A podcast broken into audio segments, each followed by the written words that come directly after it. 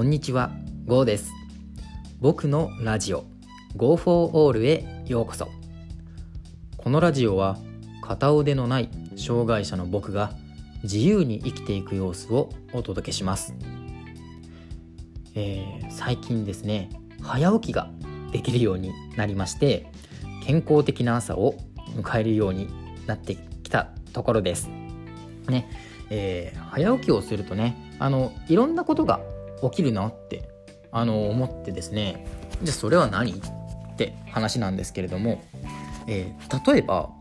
余裕を持って朝食をとることができる、えー早起きした分運動をすることができる。雨の日は読書等の学習をすることができる。さらにニュース番組をオープニングから見れる。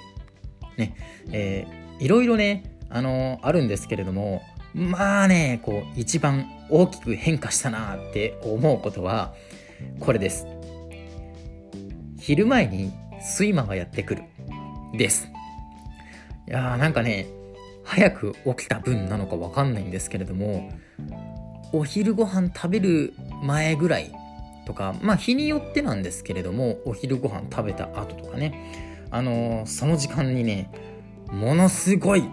最強な睡魔が襲ってくるんですよ。もうね、おかげで眠くて眠くて。まあ、とはいえね、睡眠をね、睡眠じゃない、睡魔をね、理由にやるべきことをやれないってね、言ってられないわけですよ。ね。なのでね、どうするかって言ったら、仮眠を取ったり、気合で起きたり、気合で起きたりと。うん。今の僕はね、寝たい気持ちも正直なところあります。ゆっくりあったかい布団で寝てたらね、めちゃめちゃ気持ちいいんじゃないかなって思うわけですよ。でもね、えーそれ以上にやりたいこともやるべきこともあると。ね、だから何としても起きなきゃいけないわけですよ。まあ、ちなみにね、あのやりたいことっていうのはね、あのまあ、YouTube をやったり、Twitter 更新したり、Instagram を更新したり、ラジオで収録をしたりと、ね、あるのでね、あのその分やるべきことっていうのもどんどん出てくるわけです。まあ、そのためにはね、あの作業する時間っていうのはね、必ず必要になってきますので、まあ、頑張って、あの睡魔と戦っているということになります。ね。あのまあ、それにね、こう、めちゃめちゃ眠いからって言って、やりたいことができない、ね、そんなね、こう、言い訳はしたくないわけですよ。たかが睡魔。ね。あのまあ、なんとか工夫をすれば乗り切ることもできるし、あの早く起きるんであれば、早く寝るとか、そういった工夫もできるのでね、言い訳はしたくないわけですよ。まあ特にね、こう、言い訳ってダサいなーって僕は考えてるんですよ。いや、だってですよ、できなかった理由を並べて自分を正当化するんですよ。ちょっと見苦しくないですか？ね例えば眠いから、うん、今日は何もできない。なんか嫌だなって思いますよね。僕だけかわかんないですけれども。ね、そういうね、こう、言い訳を並べてるんであればね、だったらこう、次の成功のための改善策とか考えようぜって、と僕は思ってます。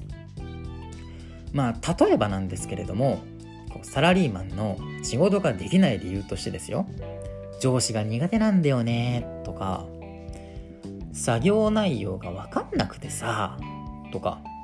いや、先輩がさ、みたいな。こういう言い訳を並べる部下とか、同僚って、ダサいなって感じませんか？だったら、こう、仕事を変えたり、あの、作業内容の理解度を深めるとか、そういう改善をするべきだろうって思いますよね。まあもちろんね、愚痴は聞くのもいいですけれども、愚痴ばっか言って何にもできないって、それはダサいよ。そう僕は考えます。だから、やること全部やって、それでもできなかったら、言い訳って出なくないですか？ね。例えば上司が苦手であれば、じゃあ、上司にできるだけ関わらないように仕事をしようとか、必要最低限、ね、作業内容がわからないんであればもっと熟知してやろう。どこがわかんないんだろうなんでわかんないんだろうそういったところを考えて作業を進めるとか先輩がさとかっていう先輩の愚痴が出るんであれば他の先輩に頼ってみるとかもうしょうがないから一人で頑張ってみるとか、そういうふうにやることやって全部やってそれでもできなかったらもうきっと多分言い訳出ないと思うんですよ。俺もうここまでやったから私もうこれまでやったんだからそれでできなかったらまあじゃあこの仕事はできないんだよ私には。僕にはできないんだよって。そうなるんじゃないかなと思います。まあもちろんねあのできない理由を探すためにやるんじゃなくてできるようにするためにやるんでねあのそこはなんとか協力をして、えー、成し遂げていただきたい仕事なんですけれども、まあ、くまでねあのこれは仕事ができないっていうのをあの言い訳してる人ってダサいですよねっていう例え話なので、はい、誰のこととかそういうのはないですよ。まあ、ただね、だからこそ言い訳ってダサいなって僕は思います。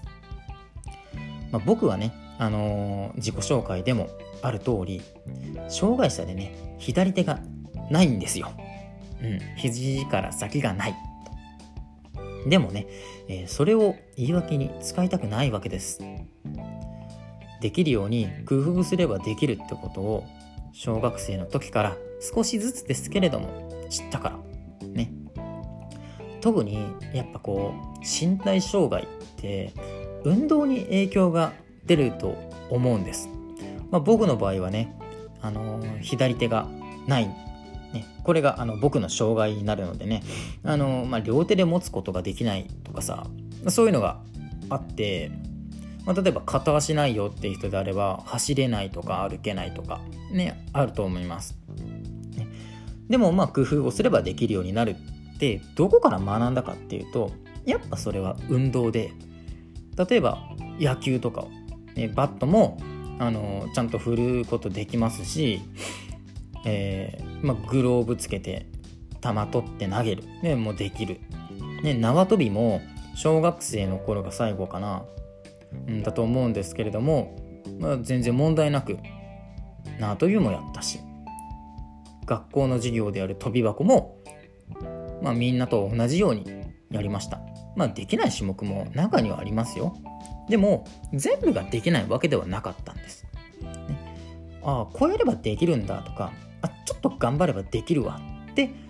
発見があったんですよね。一つ一つに。ね、だから言い訳はダサい。そう僕は思ってます、えー、もしねこう皆さんが今言い訳を考えて何かから目を背けようとしているのならちょっと待ってみてください。まだやれることって残ってませんか？ねダサい自分にならないように、えー、これから挑戦を少しずつでもいいのでしていけたら素敵な人になれるんじゃないかなって僕は思いますまあもちろんね、僕が素敵かって言ったらね、ちょっとあのまだわかんないんですけれども、あの、これから素敵な人になっていきますよ。今も素敵かもしれませんけれどもね。はい、えー、今日はね、えー、この辺で終わりにしようと思います。ご清聴ありがとうございました。えー、最後に、えー、僕の活動については、音声以外でもブログや Twitter と SNS で日々発信しています。興味がある方はプロフィールのリンクよりご覧ください。また、コメントをいただけたり、フォローをしてくださると大変励みになります。それでは次回の放送でお会いしましょう。バイバイ。